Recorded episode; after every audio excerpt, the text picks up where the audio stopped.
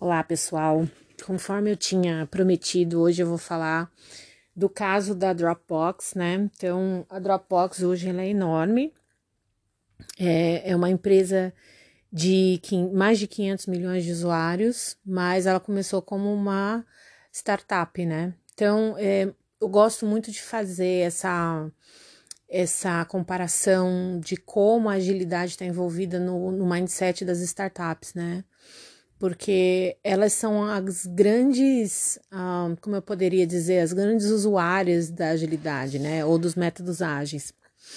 Então, aqui, por exemplo, no caso da Dropbox, eles usaram uh, o MVP como um, né, um plano de negócios. Então, a gente, quando a gente começa um projeto do, do, da forma tradicional, geralmente a gente começa esse projeto com um business case, né? Então, ali naquele business case tem todas as informações, depois você tem um plano de negócios, como que você quer lançar aquele produto, como que você vê é, o mercado, time to market, todas aquelas coisas bonitinhas dentro de um roadmap muito lindo. Só que a gente sabe que no final das contas isso não funciona, né, de forma linear, de uma forma planejada como nós gostaríamos, né? Então, é, o plano de negócios ele não é uma coisa que, que, que deve ser colocada na gaveta, mas ele tem que ser repensado quando você está falando de startup e quando você está falando de agilidade.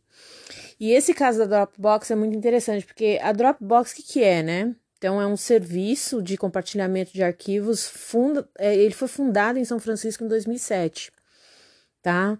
Com ele, qualquer coisa pode ser arrastada para uma, uma pasta específica do computador é automaticamente armazenada e replicada em todos os seus demais dispositivos. Então, você pode baixar no seu computador o, o, o aplicativo, no seu celular, no seu tablet, o iPad, enfim, aonde você puder logar em qualquer parte do mundo, em qualquer computador, né, você consegue acessar os seus arquivos de lá. E é, apesar de possuir hoje mais de 500 milhões de usuários e até mesmo o Bonovox é um dos seus é, investidores, né? É, a ideia inicialmente não convenceu. Então, quem que é o criador, né? Quem que é um, quem que é um dos fundadores aí da Dropbox é o Drew Houston, é um dos fundadores da empresa. E ele passou assim semanas pulando de reunião em reunião, apresentando a ideia para potenciais clientes, investidores e só o que ele escutou, né, foram respostas negativas. E isso é muito normal quando você tem uma ideia nova, quando você quer fazer algo disruptivo, quando você quer uh, fazer algo que não, ninguém estava fazendo, você vai tomar vários nãos. Isso, isso faz parte. Então, o que aconteceu, né? O Drew Houston, que, que ele, ele percebeu que ele estava passando por uma série de reuniões, ele pulava de reunião em reunião e nada acontecia, ele ficou preocupado, né? Porque assim, se não houver apelo de mercado, se não houver apelo de, de pessoas para investir, obviamente que também não, é, não, não existe motivo para você desenvolver aquele produto, né? No caso deles, obstáculos técnicos eram enormes e seriam meses de trabalho jogado no lixo. Então foi aí que o Houston pensou em algo incrivelmente simples, fazer um vídeo, né? Então era uma demonstração banal de três minutos sobre a tecnologia que ele que ele estava pensando em lançar. Era algo assim muito simples mesmo, né? Em que ele mostrava as funcionalidades do produto enquanto narrava o que acontecia na tela do computador. Um dia depois que de disponibilizar o vídeo no site, o número de pessoas inscritas na lista de espera para fazer o download da primeira versão do Dropbox subiu de 5 mil para 75 mil pessoas. Né? Então, assim, é... ele ia de reunião em reunião, não achava investidor. O que ele fez?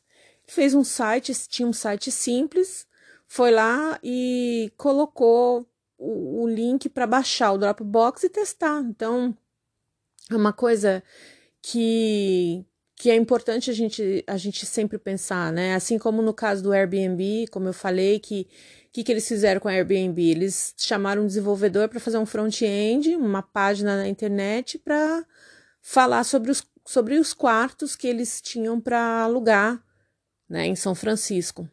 é a mesma coisa aqui no Dropbox. Então, também é, é, vou jogar no. Vou, vou preparar um front-end, vou fazer um site simples e vou chamar as pessoas para baixar e testar, né? Então, assim, ele foi de 5 para 75 mil pessoas é, esperando para baixar ali o Dropbox, a versão, para fazer o teste, né? Então, o que, que aconteceu? Usando o vídeo como um MVP, o Houston, né? O Drew Houston comprovou que havia demanda para sua ideia e seguiu com o produto, né? Então, assim, é, voltando um pouco sobre o MVP e voltando um pouco sobre é, planos de negócio. É importante a gente saber, por exemplo, o que, que é um MVP, né? Então, às vezes, MVP em inglês ele quer dizer Minimum Viable Product, né? Então, assim, no, no Vale do Silício é super comum esse tipo de prática, né? Então, em vez de você fazer um plano de negócios elaborado, um PPT, algo muito incrível, eles fazem um MVP, né? É, que é típico lá da região mesmo, para produzir e mostrar o, o seu trabalho de forma rápida, né? O MVP é um método que valida a construção de um produto sem precisar produzi-lo por completo. Né? O que, que, que é isso? É, é, consiste em desenvolver o mínimo de com o mínimo de recurso possível, né? Algo, o produto que você estiver fazendo, seja ele o que for, para coletar o máximo de aprendizado dos clientes, evitando que você passe meses trabalhando em algo que o mercado não quer, né? Então, veja bem, qual é a diferença quando você olha para o método tradicional e você olha para o adaptativo, que é a, os, que é olhando para agilidade. Qualquer método ágil e todas as startups vão usar métodos ágeis. Startup não usa tradicional. Então, qual é a diferença? Qual é o plano de negócio de uma startup? Um MVP. Então, é um produto mínimo que eu tenho que ter pronto, funcionando, para eu levar para as pessoas testarem. Isso geralmente acontece de forma free, né? Então, assim, se eu preciso de um número de pessoas que teste e valide a minha ideia, eu não posso cobrar por ela.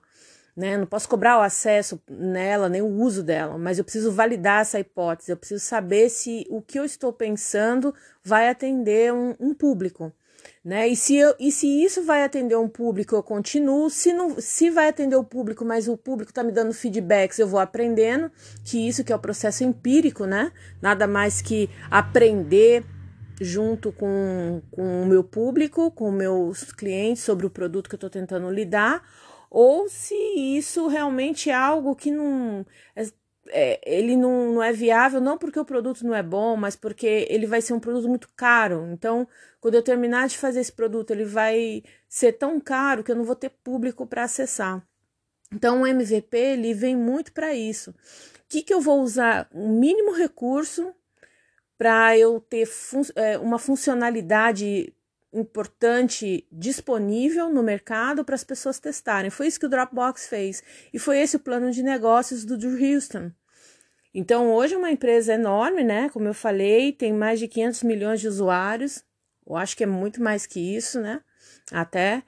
E você tem outras, hoje você tem outras é, outras, outros aplicativos que fazem a, a, mesma coisa que o Dropbox, né? Você tem o OneDrive, você tem o, o Google Drive, então, mas assim, olhando lá atrás, em 2007, era disruptiva a ideia. E ele foi levando para os investidores e nenhum investidor quis dar muita moral para o produto dele. Então ele falou: Meu, já que ninguém está querendo patrocinar a minha ideia, eu vou, vou criar aqui um site simples, vou falar, vou começar a divulgar, ver, colocar para os usuários usarem. E ele foi de 5 mil pessoas para 75 mil pessoas, ou seja, houve aderência, realmente existia um público e ele foi validando isso junto com as pessoas. Claro, o Dropbox, o que é hoje, não era na época que ele lançou, né? Então, essa é a função do MVP, né? Desenvolver o mínimo, com o mínimo de recursos possível, né? Então, eu vou desenvolver o mínimo de recursos possível para coletar o máximo de aprendizado com os clientes. Isso é muito importante na agilidade. A agilidade, é, ela, principalmente se você for lá para o Scrum, ele usa o processo empírico. O que, que é o processo empírico? É você ir trabalhando em interações, aprendendo sobre o produto através dessas interações e ir se adaptando às mudanças, né, a partir do seu aprendizado com o produto. Então, cada vez mais você vai aprendendo sobre esse produto, cada vez mais você vai se adaptando àquilo que precisa ser ajustado, aquilo que precisa ser melhorado, aquilo que precisa ser adicionado, até você chegar no produto final. Então, isso é muito diferente de um plano, de um business case, de um plano de projeto, de um plano de negócio traçado linearmente, ou seja, do início ao fim cravado e você sabe que ali no meio vão ter vários momentos que você vai precisar testar a hipótese, você não testa a hipótese, você faz um produto que você acha que está incrível e que no fim das contas não é o que o cliente precisa. O MVP, junto com o processo, ele, ele, ele anda assim na paralela com o processo empírico nesse sentido.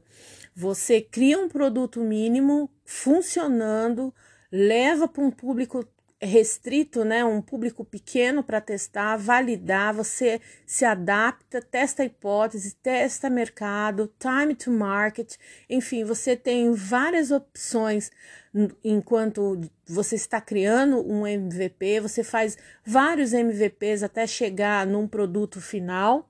Você está sempre em contato com o cliente final, porque ele que é o usuário, então ele que vai te dar as melhores, os melhores feedbacks, as melhores ideias, as melhores críticas. E quando você finalizar aquele produto, você está realmente entregando algo que é útil para as pessoas.